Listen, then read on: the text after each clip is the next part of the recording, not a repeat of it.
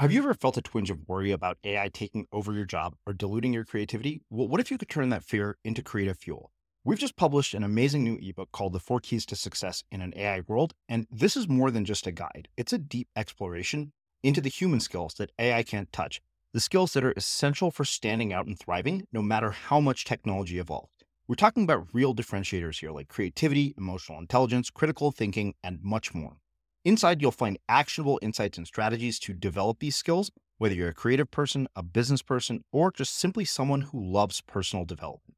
This isn't a story about tech taking over, it's a story of human creativity thriving alongside AI. Picture this AI as your creative co pilot, not just as a tool, but a collaborator that enhances your unique human skills. The Four Keys ebook will show you exactly how to do that and view AI in a new way that empowers you instead of overshadows you. Transform your creative potential today.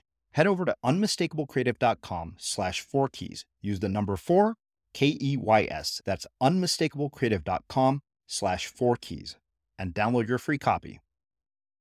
Eat well, move more, sleep more, practice, you know, be more grateful, make more love, right? Get get light, like live as close to sunlight as you can, you know, out in the world, actually on our skin, in our foods, right? All of those kinds of things. And then and then sequence in. So you spoke about hedonic engineering, like the art of engineering happiness, right? Sequence peak states, peer and periodize them, just like you would for weightlifting. You know, have a once a day moment. It could be as short as three minutes of silent, you know, meditation or a heart rate variability app once a week right? Shoot the moon a little bit more, right? That's the, the, the quote unquote church experience. It could be for me, it's a stand up paddle on the river where I live on a Sunday morning, right? Once a month. Go a little bigger, once a quarter, once a year.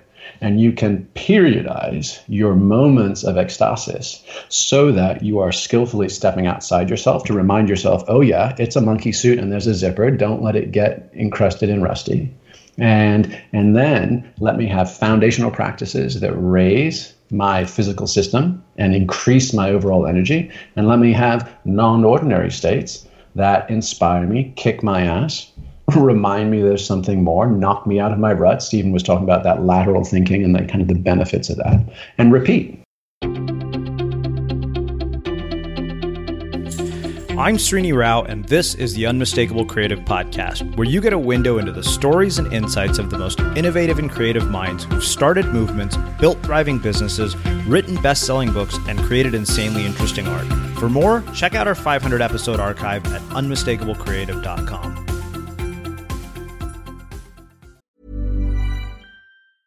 A lot can happen in the next three years. Like a chatbot may be your new best friend but what won't change? Needing health insurance. United Healthcare Tri Term Medical Plans are available for these changing times. Underwritten by Golden Rule Insurance Company, they offer budget friendly, flexible coverage for people who are in between jobs or missed open enrollment. The plans last nearly three years in some states, with access to a nationwide network of doctors and hospitals. So, for whatever tomorrow brings, United Healthcare Tri Term Medical Plans may be for you. Learn more at uh1.com. Say hello to a new era of mental health care. Cerebral is here to help you achieve your mental wellness goals with professional therapy and medication management support. 100% online. You'll experience the all new Cerebral Way, an innovative approach to mental wellness designed around you. You'll get a personalized treatment plan from a therapist, prescriber, or both in a safe and judgment free space. Your cerebral therapist or prescriber will outline a customized plan with clear milestones along the way so you can get to feeling your best. With Cerebral, you're not alone in your mental health journey. We're here to empower you to live a fulfilling life. So take that first step towards a brighter future and sign up today at cerebral.com slash podcast and use code ACasts to get 15% off your first month. Offer only valid on monthly plans. Other exclusions may apply. Offer ends July 31st, 2024. See site for details. A lot can happen in three years, like a chatbot may be your new best friend. But what won't change? Needing health insurance. United Healthcare Tri Term Medical Plans, underwritten by Golden Rule Insurance Company, offer flexible, budget friendly coverage that lasts nearly three years in some states. Learn more at uh1.com. Imagine the softest sheets you've ever felt. Now, imagine them getting even softer over time. I'm here to tell you about Boll & Branch sheets. In a recent customer survey, 96% replied that Boll & Branch sheets get softer with every wash. They're made from the rarest organic cotton and designed to get softer over time. Try their sheets with a 30 night guarantee, plus 15% off your first order with code BUTTERY. So head to B O L L and branch.com today. Exclusions apply. See site for details. Ryan Reynolds here from Mint Mobile. With the price of just about everything going up during inflation, we thought we'd bring our prices down. So to help us, we brought in a reverse auctioneer, which is apparently a thing. Mint Mobile unlimited premium wireless. Ready to get 30, 30, bit to get 30, bit to get 20, 20, 20, bit to get 20, 20, bit to get 15, 15, 15, 15 just 15 bucks a month. So, Give it a try at mintmobile.com slash switch. $45 upfront for three months plus taxes and fees. Promo rate for new customers for limited time. Unlimited more than 40 gigabytes per month. Slows. Full terms at mintmobile.com. let's talk about aging. It's inevitable, right? But what if I told you there's a new way to age led by Solgar Cellular Nutrition? They believe, and I do too, that you can transform the way you age cell by cell with the power of cellular nutrition. As we age, our cellular function declines. Your regular multivitamins and minerals might not be enough to combat these age related declines, and that's where Solgar Cellular Nutrition comes in. It's formulated with targeted cellular nutrients that work with your body's natural processes deep inside your cells to help you fight cellular decline and promote cell health across three benefit areas. It supports cell energy, repair, and vitality, muscle strength, and even glutathione production to help protect cells. So let's own our healthy aging narrative. Visit cellularnutrition.solgar.com to learn more. Again, that's cellularnutrition.solgar.com to learn more. Solgar Cellular Nutrition. We go cell deep. These statements have not been evaluated by the Food and Drug Administration. This product is not intended to diagnose, treat, cure, or prevent any disease. Stephen and Jamie, welcome to the Unmistakable Creative. Thanks so much for taking the time to join us. Thanks for having us. Yeah, Yeah, it is really cool to have you back here. Um, you know, Stephen, we had you here very recently to talk about the neuroscience of flow, specifically because I made references to it in my previous book. And funny enough, I, I've, I have an entire section dedicated to it in my upcoming book. So when you told me you had a new book um, that goes beyond, you know, what we had talked about in the past, I was kind of, you know, really, really intrigued. And then I had a chance to read it and I was like, holy shit, this is like a whole other level. This goes so far beyond flow. But uh, so where I want to start is by asking you kind of what prompted this book in particular? Like, what was uh, the impetus that led to this after all the work that you've already done around flow? Well, you know, it came from it came from a, a couple of places. One, I mean, the first place it came from was you know Jamie Wheal's brain. Um, he we we had been doing we had been running around the country before Rise came out. Flow Genome Project was training people in high performance. We were primarily working with sort of C-suite executives. Um, top action adventure sport athletes, really, really, really high performers already. And Rise came out, and we found ourselves talking to a much wider, more diverse population that, you know, went from like Morgan Stanley bankers through Silicon Valley, uh, high tech, you know, giants through uh, the U.S. Special Forces. And it really didn't matter where we went. Everywhere we went, we'd present on flow, which you got to understand. Flow is an altered state of consciousness, and we're on stage and we're essentially talking to people about the high performance benefits of an altered state, which is a little bit bizarre, right? In business context, right? It's just to me, you know, it's just a little strange, right? And you, you just got to say it out loud. And we'd finish these presentations, and people would start rushing up to us afterwards and going, "Oh yeah, this flow stuff is great. It's amazing. I, I was doing a bunch of it and I didn't realize it, and I'm going to integrate it more. But you know, we're doing a whole bunch of other stuff.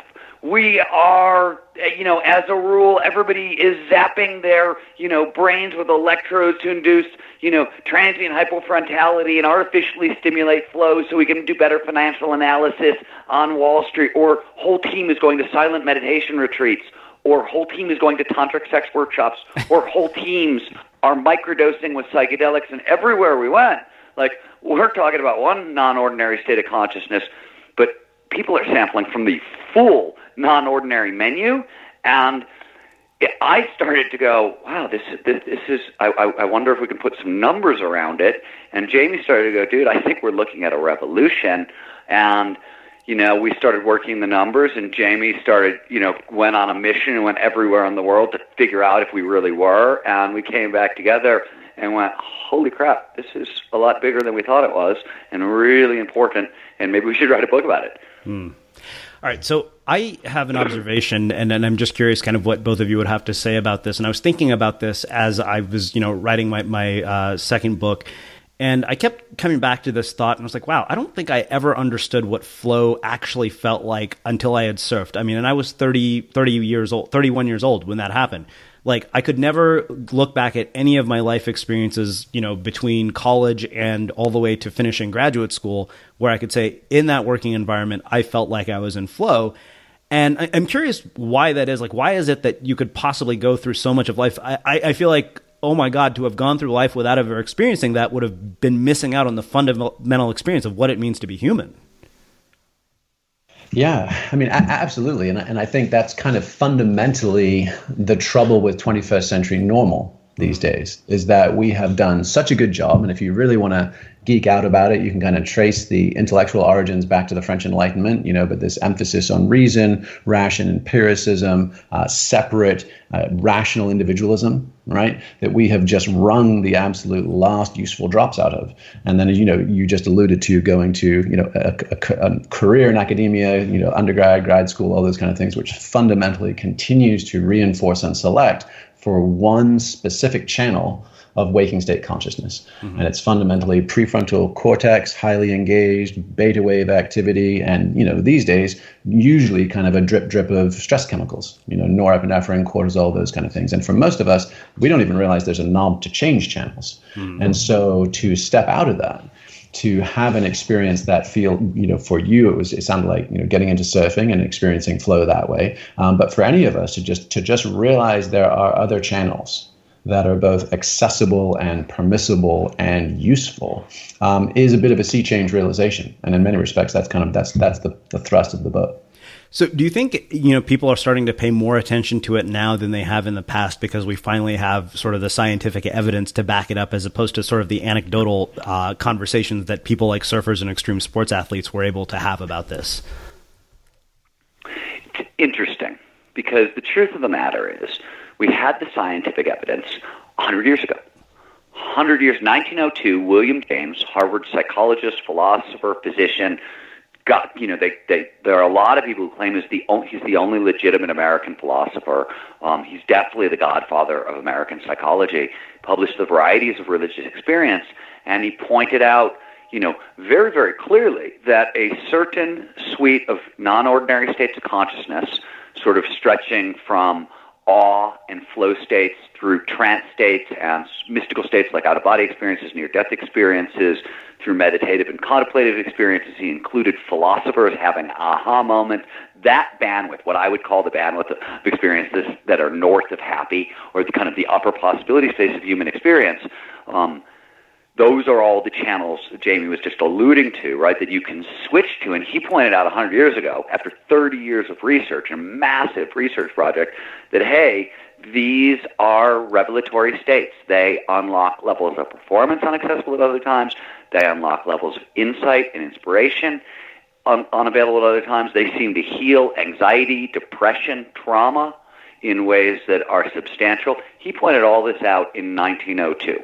We did a hundred year detour around his ideas for a variety of reasons. Um, and here we are, you know, all the while, by the way, the evidence, you know, kept mounting and kept mounting and kept mounting. The real shift, I think there's a couple of real shifts in what we're seeing today is, you know, first of all, there's a shift in language. We now have language for a lot of these things. We can talk about them out loud and in public, and we don't have to resort to kind of new age mystical language that is that doesn't make as much sense. Right. There's a, science has provided you know maps of the territory for sure for the very first time, and it's you know e- even if you just want to talk about so-called mystical experiences.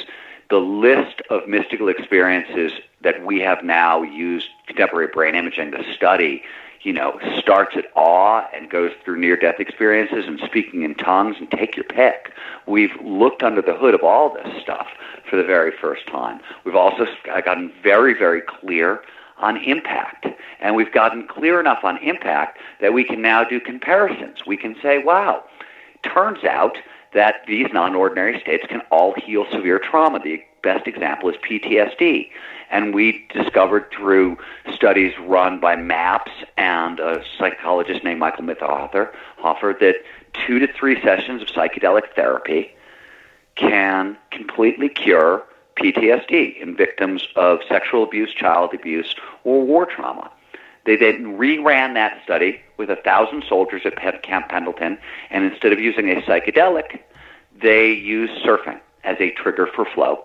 And they ran it in a thousand soldiers, and they found that five weeks of surfing, which produces another non-ordinary state, can completely cure PTSD. And they reran the study with meditation and found four weeks of meditation does the same thing. So we're starting to like, not only can we talk clearly about mechanism, or more clearly, mm-hmm. um, we can also talk about impact and we can compare and contrast impact. We've never been able to do any of those things before. And it's, you know, from a hacker's perspective, you're interested in making your own life better, right?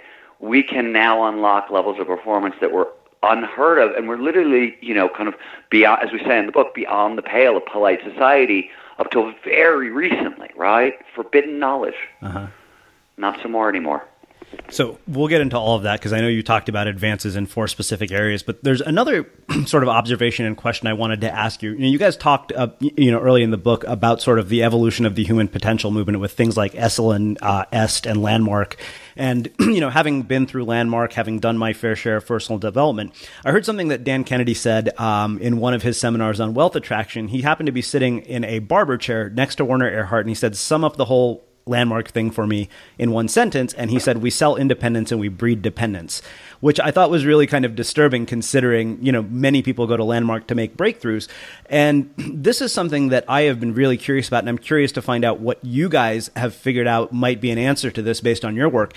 Is I've seen this sort of vicious cycle of personal development where people don't actually experience change as a result of their efforts. Like they get separated into these three groups, which I call the people who would change regardless of whether they made the effort or not. The people who, you know, maybe this thing, this seminar, this coach or whoever it is will be a catalyst for. And then the vicious cycle people who are basically caught up in, you know, inspiration and new age bullshit, but nothing in their life actually changes. And I'm pretty convinced that those people pretty much fuel the entire revenue of the personal development industry. And so I, I guess the, the question really is, are we at a point now where we're going to be able to use science to bridge that gap between who we are and who we want to be? And are we going to basically be able to take somebody who might be ordinary and turn them into extraordinary human beings like almost Elon Musk like? Which I realize mm. is a, a, whole landmine of questions. Yeah, that, that was a that was a bunch all bundled together. So one felt, felt like a potential critique of the info market or spiritual marketplace. Sure. Right. Yeah. Which would love to take a dive on. And then there's also the sort of perfectibility of man, and do we have some newer, better mousetrap mm-hmm. uh, these days, right? So, so the first thing is, I, I would absolutely, I think we would completely agree. And even though we gave Werner Erhard a relatively even-handed treatment in the book. There's enough there's enough of our positioning there that I think you can kind of see our take on on how it all goes down, uh-huh. which is fundamentally, you know, Maslow's pyramid scheme. You know, and you have a you have a lot of a lot of you, have got a lot of, of, money changers in the temple, uh-huh. and you you have people that are co-opting their own brief whiffs or glimpses of transcendence, of ecstasis, what we would call in the book, any of these states or experiences that take you literally outside yourself. And no sooner do they have that glimpse, whether it's I've gone to Landmark and I start repackaging their shit, or whether it's I've gone to a Vipassana retreat, or or down to Peru for ayahuasca, or or to Burning Man, mm-hmm. and, the, and, and no sooner am I having these epiphanies than I'm than I'm you know conjuring up my next Facebook post or my next info product and would like to offer just a giant fuck off to all those people because because that feels incredibly cynical uh-huh. and, and, and, and of zero service, particularly to that bottom third of the of the, of the guppies, uh-huh. you know, of, of the folks that are having their insecurities played upon, and now you've got people camping out on the doorstep of the of the mystery, turning around and selling trinkets to the latecomers and and that feels you know insidious and and in some respects you know mind-boggling and, and, and the dead giveaway is always you know check what these folks were doing five years ago uh-huh. right were they doing something with neuro, neurobiology and consciousness or were they selling were they pickup artists uh-huh. or were they selling the next business model or the secret Yeah. And as soon as you see, you trace their lineages and you see, oh, they just sell shit to people. Then, then this is just the latest and greatest thing to, you know, latest bumper sticker to slap over it versus a, a career, a vocation, or a, or a lineage practice. So I think there are an awful lot of landmines. There's tons of people rushing into this space, yeah. and there are very few that are truly that are truly teaching independence. So the thing that we're you know most interested in is is, is how do you get into this stuff and stay content neutral. Because uh-huh. everybody's everybody's got a just so story about the way the universe really works or the way financial abundance really works or whatever these things are. And they're usually all you know very much happy you know fluffy bunny just so stories mm-hmm. contingent on you forking over five grand or ten grand for the next platinum titanium mastermind.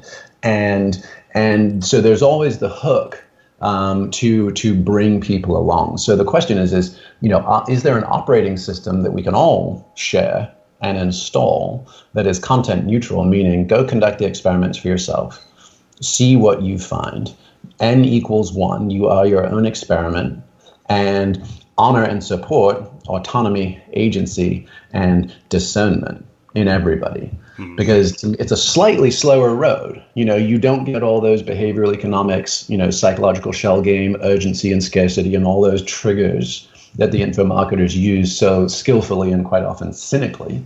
But you do get self self authoring human beings at the end of it.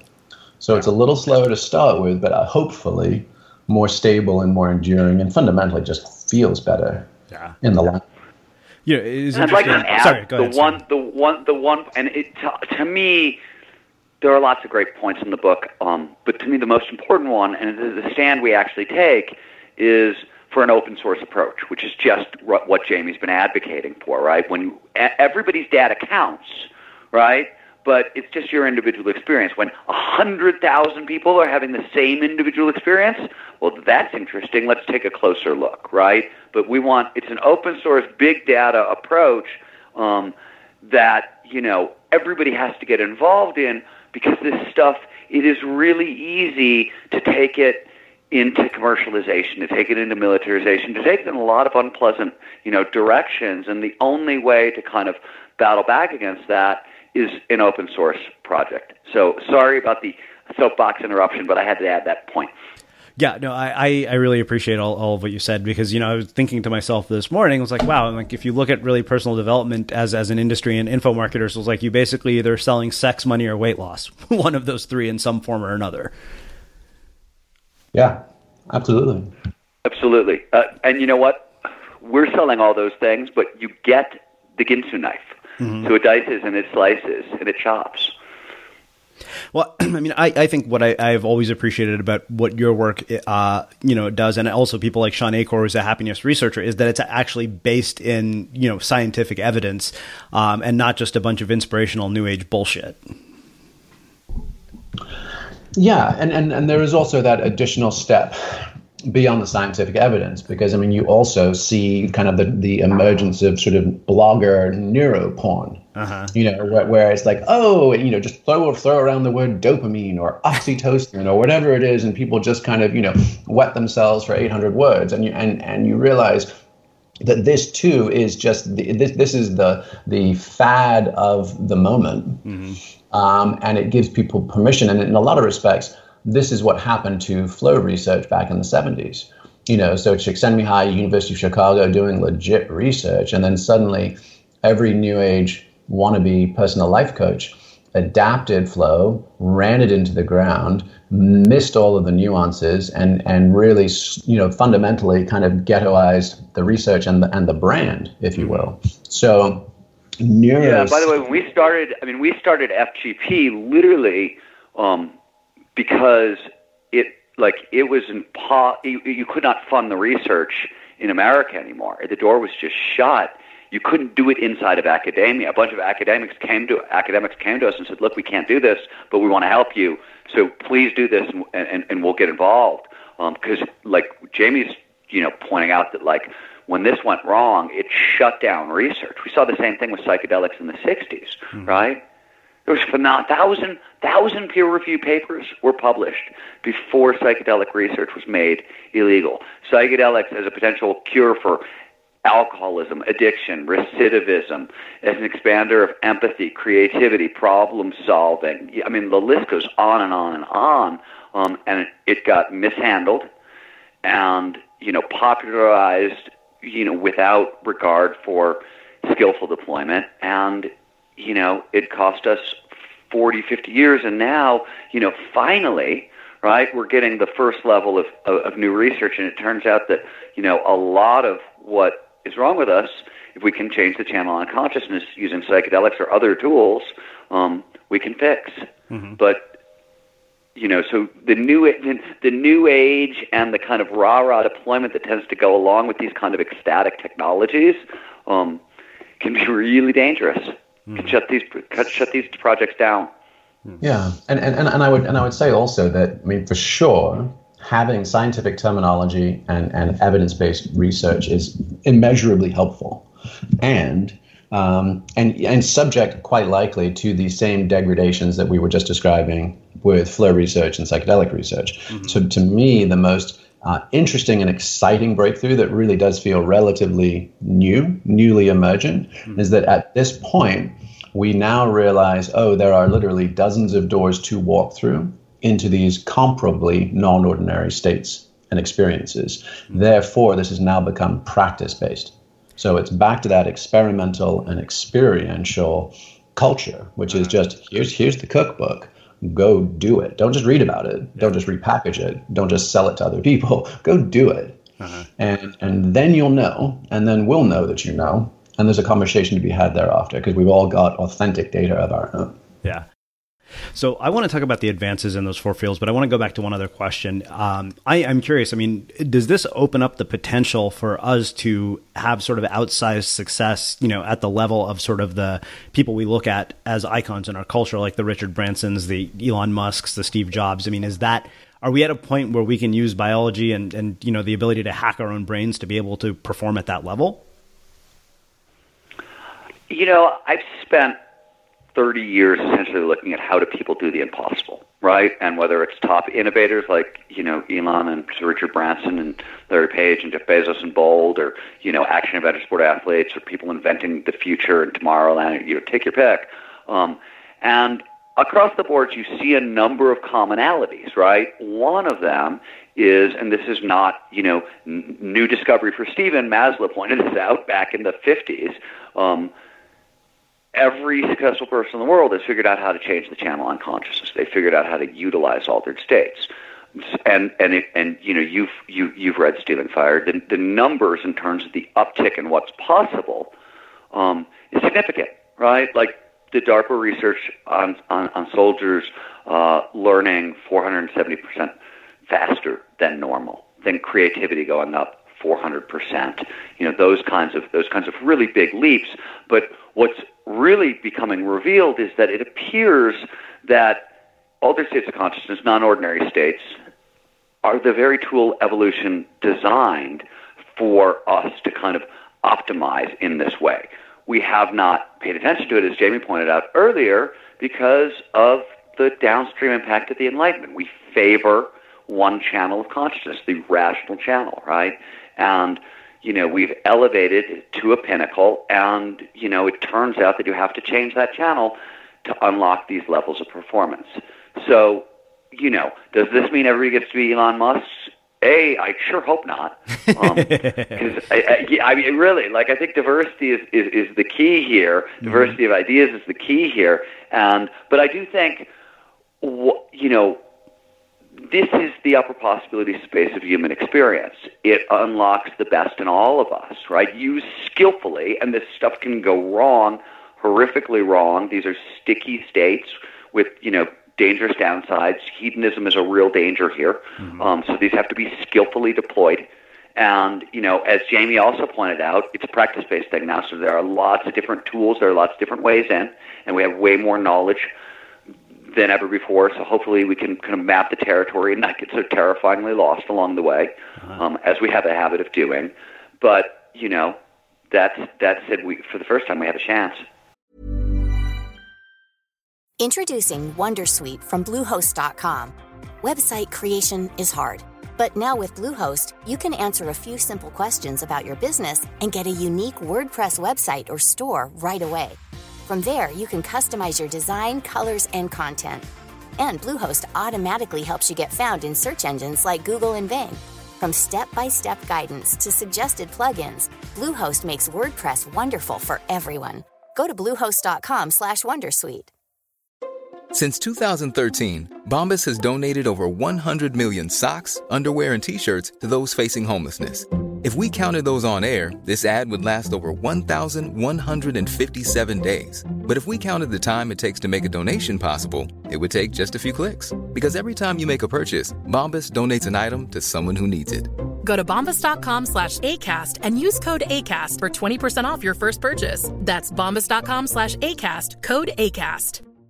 A lot can happen in the next three years. Like a chatbot may be your new best friend. But what won't change? Needing health insurance. United Healthcare Tri Term Medical Plans are available for these changing times. Underwritten by Golden Rule Insurance Company, they offer budget friendly, flexible coverage for people who are in between jobs or missed open enrollment. The plans last nearly three years in some states, with access to a nationwide network of doctors and hospitals. So, for whatever tomorrow brings, United Healthcare Tri Term Medical Plans may be for you. Learn more at uh1.com. Hey, I'm Ryan Reynolds. At Mint Mobile, we like to do the opposite of what Big Wireless does. They charge you a lot we charge you a little. So naturally, when they announced they'd be raising their prices due to inflation, we decided to deflate our prices due to not hating you. That's right. We're cutting the price of Mint Unlimited from $30 a month to just $15 a month. Give it a try at mintmobile.com slash switch. $45 upfront for three months plus taxes and fees. Promo rate for new customers for limited time. Unlimited more than 40 gigabytes per month. Slows. Full terms at mintmobile.com. Let's talk about aging. It's inevitable, right? But what if I told you there's a new way to age led by Solgar Cellular Nutrition? They believe, and I do too, that you can transform the way you age cell by cell with the power of cellular nutrition. As we age, our cellular function declines. Your regular multivitamins and minerals might not be enough to combat these age related declines, and that's where Solgar Cellular Nutrition comes in. It's formulated with targeted cellular nutrients that work with your body's natural processes deep inside your cells to help you fight cellular decline and promote cell health across three benefit areas it supports cell energy, repair, and vitality, muscle strength, and even glutathione production to help protect cells. So let's own our healthy aging narrative. Visit cellularnutrition.solgar.com to learn more. Again, that's cellularnutrition.solgar.com to learn more. Solgar Cellular Nutrition. We go cell deep. These statements have not been evaluated by the Food and Drug Administration. This product is not intended to diagnose, treat, cure, or prevent any disease. So I, this is a personal question, just about my own sort of work and life. Um, you know, I mean, the first ten years of my career, as most people who are listening know, were pretty much a complete disaster. Uh, do you think the reason for that is because I never experienced altered states of consciousness? Consciousness, because the contrast between that that first ten years and the last eight are night and day. Like I'm a different person. Hmm. Can, can, you give just a little bit of yep. color on what you assign the disaster to? What, yeah, I mean, what, I've been fired from every real job I've ever been at. Um, and every boss I ever had wrote me off as somebody who would either not amount to anything or not interested in controlling my own destiny. And, you know, when I, you know, and here I am, you know, eight years later, having published a book and done a lot of things that probably seemed out of, you know, the scope of possibility at that time in my life. Got it. Um, well, I mean, obviously, I mean, re- reductive short answer solutions are, are probably not going to get anywhere sure. near the whole truth of it. Yeah. Um, but one thing, you know, that we that we discuss in Stealing Fire is, hey, these non-ordinary states, and they, and it tends to be surprisingly similar, regardless of the mechanism of action. Meditation, flow states, psychedelic states, you know, smart tech, biotech, all of those kind of things tend to get us to that similar spot. And once we're in that similar spot, we often have an experience of selflessness. So we drop our waking state consciousness and our inner critic, a sense of timelessness. We our attention focuses into what, what, what researchers will call the deep now, uh, a sense of effortlessness, meaning. And so this goes to your point of you know bosses saying you might never amount to anything, right? A sense a sense of autotelic or self-propelled meaning. So not willpower, not grit, not gotta have to must, but just can't help but will. Mm-hmm. Um, and then finally, richness, meaning access to extremely you know boosted amounts of information. And that information, often because we make lateral connections, we have insights, breakthroughs, becomes inspiration. And then that inspiration, you know, cycled over time and brought into our lives and put on the ground in stable ways can become integration. Mm. And so if in the last eight years you've been experiencing, you know, more frequent lapse through that selflessness, timelessness, effortlessness, and richness. Mm-hmm. And you've been able to get more motivation, more information, and more inspiration, then I would imagine that that's you know part of what's fueling your books, part of what's fueling a lot a lot of the platform you're building mm. now. Yeah, I mean, I get to have conversations with people like you every day, um, and there's been more than 700 of them. So I always wondered what has happened in my brain as a byproduct of all these conversations. yeah. Well, let's do this. Um, I, I want to get into uh, four specific areas because I know you dedicated four chapters specifically to these areas, which I thought were just fascinating and I think people would find really informative. The advances that are being made in psychology, neurobiology, uh, pharmacology, and technology. So, um, one, you know, obviously, two, a couple of those terms are, are very clearly defined. We know what those are, but in cases where people may not be aware of the terms, can you define them and also talk about the specific advances that are being made in those areas? Sure, Stephen. absolutely. Um, Jamie, why don't you start? Why don't you jump in with psychology since um, you were you were the one who saw the big picture here, um, and and you paint it well. Sure. Well, I mean, I mean, the first thing, and this is one of those kind of, it's like a creeper buzz. You know, we almost don't notice the how much our own psychology has expanded in the last half century, and given us more room and permission to really kind of explore and integrate a far a far more kind of expansive version of ourselves. So you know we, we tell the story. You know many things are easily started kind of at the end of World War II, that kind of post-war era. But if you think of 1950s America, it was basically straitjacketed versions of selfhood you could kind of be the strong, silent masculine, and if you weren't anything other than that, you repressed it. You could be the happy Susie homemaker, and if you weren't like that, you medicated it. I mean, the whole Rolling Stones tune, "Mama's Mother's Little Helper," you know, all that kind of just here, here's your cardboard cutouts. Um, if they don't fit, tough shit, and everything else is marginalized or pathologized or repressed. And out of that, right, came the beats in the 1950s. So the Jack Kerouac on the road, Allen Ginsberg and Howl, all this sense of like, hey, there's something more passionate and primal that has been paved over in this kind of, you know, suburban Levittown, um, Americana. We're fighting to break those walls down that then continued into the burgeoning kind of hippie movement in the early to mid 60s. That intersected sort of accidentally or coincidentally with the advent of access to widespread psychedelics right? And you ended up with, you know, by the late 60s and, and, early 70s, kind of the explosion and birth of the human potential movement. And, you know, you alluded to Esalen, the Esalen Institute, which is in Big Sur, kind of, it's been known as the Harvard of the human potential movement. Uh, Mike Murphy, George Leonard, Dick Price were some of the founders and leading lights of that space. And they really thought, oh, wow, there's not a, there's not actually a lid or a ceiling to how powerful and how capable humans can become. And from that, and, and that that sort of really set up the investigations into the true human potential. I mean, it's become a catchphrase now, but literally, what is possible?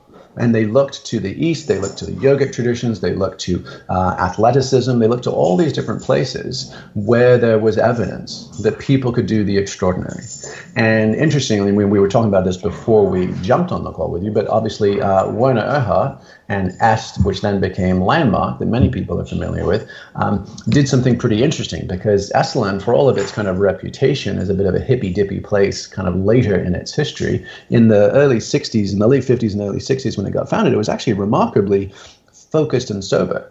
Um, I mean, Mike Murphy, Dick Price, George Leonard, those guys were badasses. They were academics, they were intellectuals. They moved in academic and intellectual circles. They had lots of crossover with politics, governance, all sorts of things. And then it was just a bunch of hippies having to show up at the hot springs. So was, there, there's this classic irony with with the Esalen culture that the people who founded it ended up with a tribe gathered around them that really was completely anathema to the thing they were trying to accomplish, which was much more sober, much more disciplined uh, than than the kind of hippie movement that sort of overran the place in the 70s and 80s. And so the thing that's interesting about that is like that was a very cool initial step, but it was quite highbrow and quite limited. It was very much, you know, academic, intellectual, and Eastern in its orientation. So they were very scholarly and they were going deeply into the Eastern ascetic traditions um, as well as the academic traditions. So that did not reach the masses.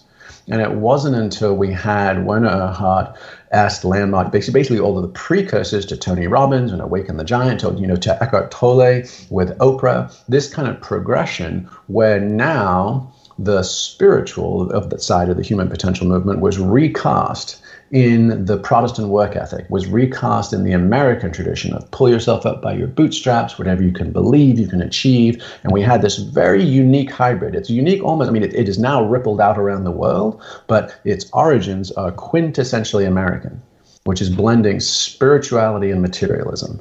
And so there was all of this wonderful expansion of self greater possibilities for me to consider and try on different expressions. I can try rage, I can try shame, I can try anger, I can try bliss and joy. I, all of these things are allowed now.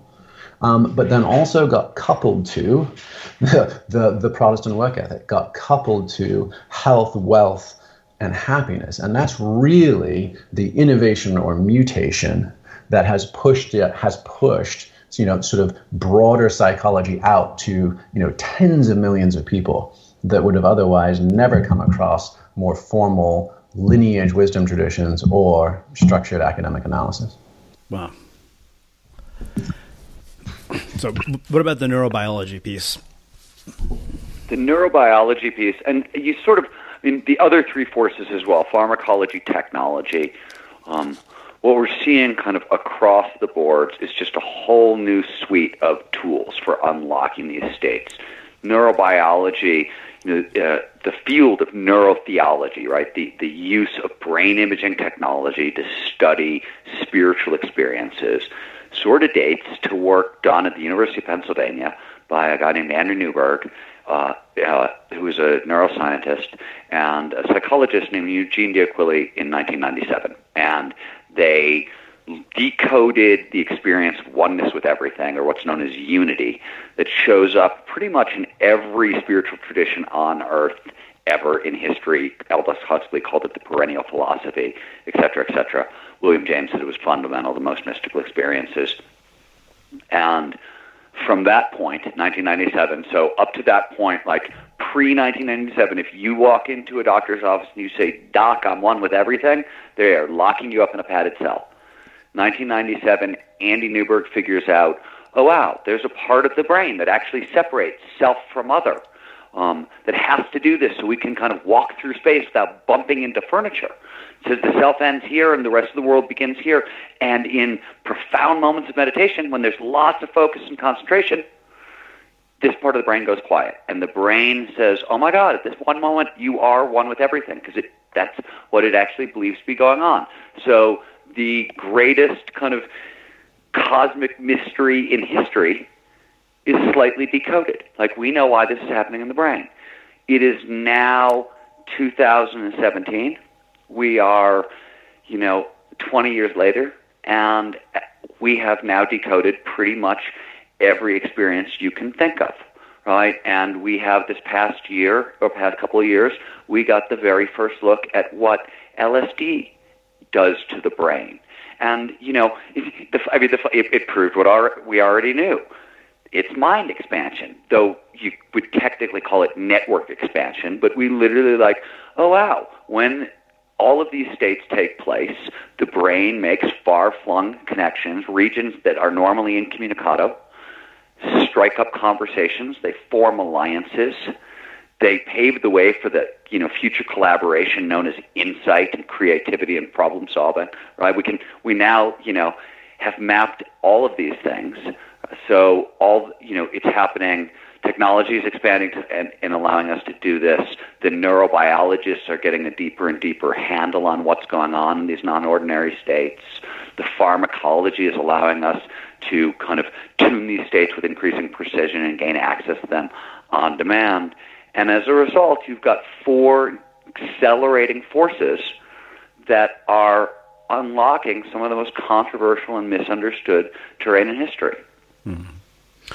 So, you know, the pharmacology piece, I know, Stephen, you and I talked a little bit last time about, um, you know, cognitive enhancers like modafinil. And, you know, I, I, thought it was really interesting kind of what you talked about in the book about it and how it's almost like cheating. But then you also see, you know, this sort of entire industry of nootropics coming up. Um, you know, things that people like Dave Asprey are doing, uh, things like the guys at Nootrobox are doing. And I am just curious kind of what role all of those things play in the pharmacology aspect of being able to hack these states of consciousness. Mm-hmm. Yeah, and I mean, you know, there's again, this is max maximum hype cycle for all things stack, stackable, True that. stackable and, and neurotropic. Mm-hmm. And really, as much as anything else, is because people can put things in bottles and sell them to you at whatever price they can convince you to buy. Because the stock reality is is that if you've got a placebo effect that is anywhere between 30 and 40%, mm hmm and you've got FDA approved drugs like Zoloft that barely perform more than 3 to 5% above a sugar pill, right? That's your low end, right? Straight up placebo, zero cost and zero side effects. And then you're like, okay, so what is going to meaningfully beat placebo effect by 10 to 20 points or more? And you're like, okay, very quickly, you are in Schedule One, Schedule Two chemical territory. Mm-hmm. And so the gap in between those, the kind of thing that you can get without a prescription at a minimum, that is available online or in your local Whole Foods, that is going to demonstrably shift your performance and not just be incredibly expensive urine, is a very slim stack, despite the hundreds of millions of bucks that are getting made right now from people geeking out on this stuff. So, so you know, I would just, you know, it's not. It, no one will say this out loud because everybody's got skin in this game. Mm-hmm. Um, but fundamentally, keep your goddamn money, people, and and put it to work on on, on much more simple things. Whole foods, life adventures, you know, philanthropy, the least of my brothers and sisters, you know, simple shit, mm-hmm. saving it away for retirement. But but don't just flush it down your toilet on the off chance you're going to turn into Superman overnight. Hmm.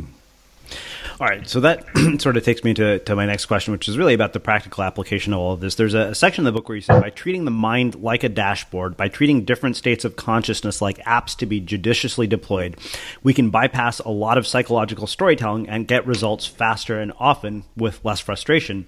And the question that left me with, of course, was okay, how? And it kind of you know took me i believe into what might maybe the, the answer to my next question is exactly the answer to this question is that you you talk about this idea of hedonic engineering. So i was wondering if you guys could expand on that and talk about sort of bringing everything that we've talked about on a theoretical level into a context of practical application in our daily lives. Yeah. Um, stephen you want me to take this one? Yeah take this one. You're i mean more more than any i mean you, you did spend, you know, 15 years, you know, tr- putting people into these states, uh, you know, in the real world uh, while, while while I was reading books. So I think you should speak to this one. like, yeah, yes, please.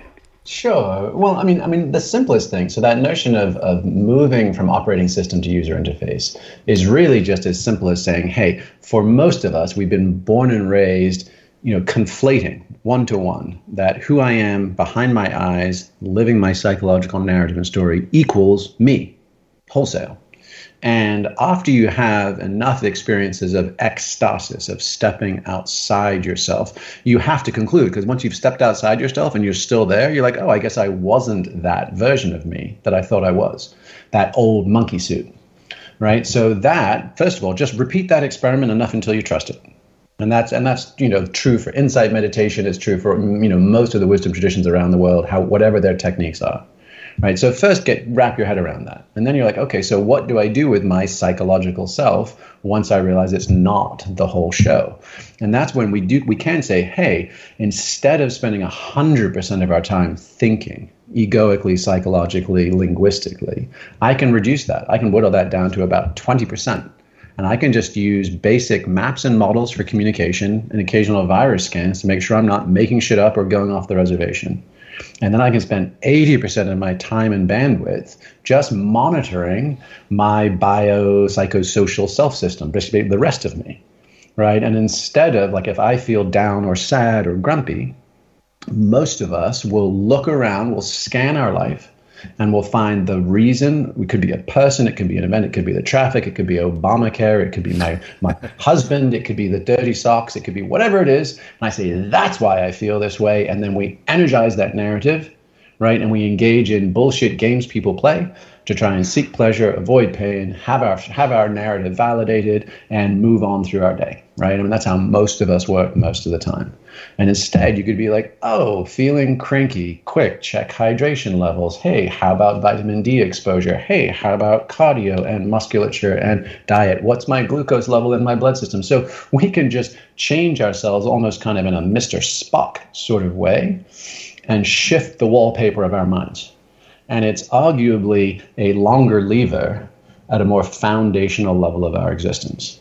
And some of it is not sexy or, or at all. It's just basic common sense. You know, eat well, move more, sleep more, practice, you know, be more grateful, make more love, right? Get get light, like live as close to sunlight as you can, you know, out in the world, actually on our skin, in our foods, right? All of those kinds of things. And then and then sequence in. So you spoke about hedonic engineering, like the art of engineering happiness, right? Sequence peak states, peer and periodize them, just like you would for weightlifting. You know, have a once a day moment. It could be as short as three minutes of silent, you know, meditation or a heart rate variability app once a week right? Shoot the moon a little bit more, right? That's the, the, the, quote unquote church experience. It could be for me, it's a stand up paddle on the river where I live on a Sunday morning, right? Once a month. Go a little bigger, once a quarter, once a year. And you can periodize your moments of ecstasis so that you are skillfully stepping outside yourself to remind yourself, oh, yeah, it's a monkey suit and there's a zipper. Don't let it get encrusted and rusty. And, and then let me have foundational practices that raise my physical system and increase my overall energy. And let me have non ordinary states that inspire me, kick my ass, remind me there's something more, knock me out of my rut. Stephen was talking about that lateral thinking and the kind of the benefits of that, and repeat. And we can literally kind of sculpt a life where instead of, am I happy?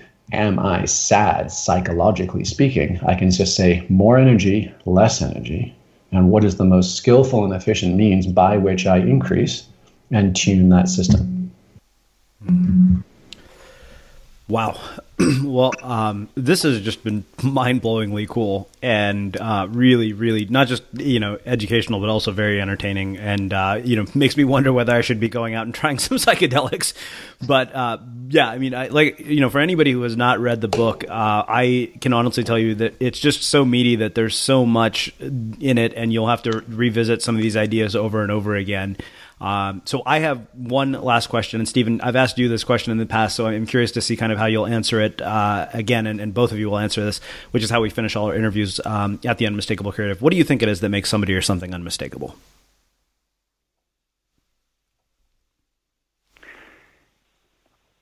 Well, I mean,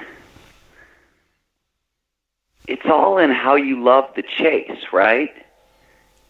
That's the that's the real center of it is the chase of this the the, the journey the the process of it. So really how much fire and light and energy and love you bring to the chase and how much you you know as Josh Waitzkin would say you got to follow your funk or Bruce Sterling said you got to follow your weird right? I mean there is there is no one path towards greatness or unmistakability right? There there it, there's it's an end to one sample. You are your own path. You are your own perspective. You get to do that. So I think, you know, how much you you you love the process of doing that because there's no there there. there you're never going to arrive. So I think what makes somebody unmistakable, right? Where I see them and go, oh my God, I have to have more of them in my life, is they're fully committed to the chase with their heart. Hmm. So that's my answer. Hmm. Yeah, and, and the funny thing is, is that you know, so so Stephen just said the follow your weird, right? So it's sort of almost the exceptional, the outlier, and and I would sort of echo it, but with the exact opposite um, perspective, which is uh, I think Osho, that kind of that that crazy wisdom guru who um, got in all kinds of trouble. He once said something along the lines of, you know. Um, being being odd or unusual is, is a dime a dozen, but but the ordinary man, the truly ordinary, meaning integrated in every way, is is actually the most extraordinary of all. And and so I think that you know the possibility for us to be pursuing almost that Greek ideal of anthropos, right? And you know the, a perfected man, uh, sort of uh, Leonardo's uh, Vitruvian man, that sense of absolute integrated balance body, mind, spirit, right? Vocation, relation, um, profession, all of these things firing on all cylinders. Uh, on the one hand, it is it is utterly average, and yet that average is is one of the most extraordinary things we can pursue these days. Hmm. Well, uh, you said it better. well, this is this has been really amazing, as I expected uh, it would be. Where can people learn more about the book uh, and, and learn more about both of your work? StealingFireBook.com is uh, where you can hear about the book, and you should definitely go there because we are running a little bit of a pre-sale campaign with some amazing goodies. Um, so that was my two-second advertisement at the end of your podcast. I apologize for the gratuitous advertisement. Um, StealingFireBook.com, but really they're great goodies. Um, also, FlowGenomeProject.com. And, you know, please go to the Flow Genome Project. There's a free flow profile there. It's a traitology. And it basically says if you're this kind of person, you can find flow in, in these directions. And maybe if you would have found the flow profile long before you had to wait into your second act, um, maybe it would have sped that process up a little bit. Who knows? Yeah, so well, that was actually gratuitous advertisement number two snuck in there. It's not you, you like how I did that, right? Yeah. Well, I mean, they're, they're, you know I have no problem with these gratuitous advertisements because they provide a tremendous amount of value. Like I I'm going to go look at that profile right after we get done. Awesome. Um, awesome. Well, I can't thank you guys enough. This has been just fantastic. And for everybody listening, we will wrap the show with that next time on The Unmistakable Creative. I think a lot of it comes down to community, and this will probably come up several times in our conversation, sure. but really having people around you who see the best in you all the time and invite that person to show up continuously. Mm-hmm. I think, especially my freshman year, so I went to Santa Barbara, it was the 15th choice on my list of universities and I was like, what the hell am I doing here?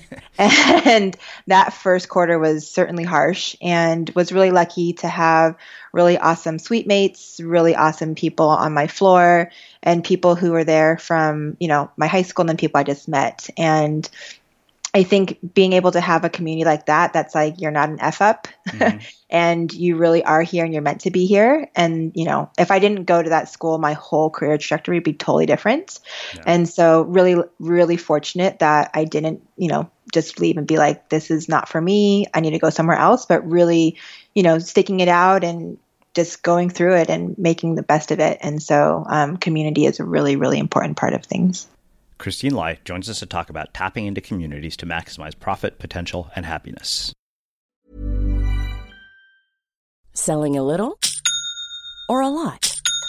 Shopify helps you do your thing however you cha-ching. Shopify is the global commerce platform that helps you sell at every stage of your business. From the launch your online shop stage to the first real life store stage, all the way to the did we just hit a million orders stage. Shopify is there to help you grow. Shopify helps you turn browsers into buyers with the internet's best converting checkout. 36% better on average compared to other leading commerce platforms because businesses that grow grow with Shopify. Get a $1 per month trial period at shopify.com/work. shopify.com/work. Have you ever felt a twinge of worry about AI taking over your job or diluting your creativity? Well, what if you could turn that fear into creative fuel? We've just published an amazing new ebook called The Four Keys to Success in an AI World, and this is more than just a guide. It's a deep exploration into the human skills that AI can't touch, the skills that are essential for standing out and thriving no matter how much technology evolves. We're talking about real differentiators here like creativity, emotional intelligence, critical thinking, and much more. Inside, you'll find actionable insights and strategies to develop these skills, whether you're a creative person, a business person, or just simply someone who loves personal development. This isn't a story about tech taking over, it's a story of human creativity thriving alongside AI. Picture this AI as your creative co pilot, not just as a tool, but a collaborator that enhances your unique human skills. The Four Keys ebook will show you exactly how to do that and view AI in a new way that empowers you instead of overshadows you. Transform your creative potential today. Head over to unmistakablecreative.com slash four keys. Use the number four, K E Y S. That's unmistakablecreative.com slash four keys and download your free copy.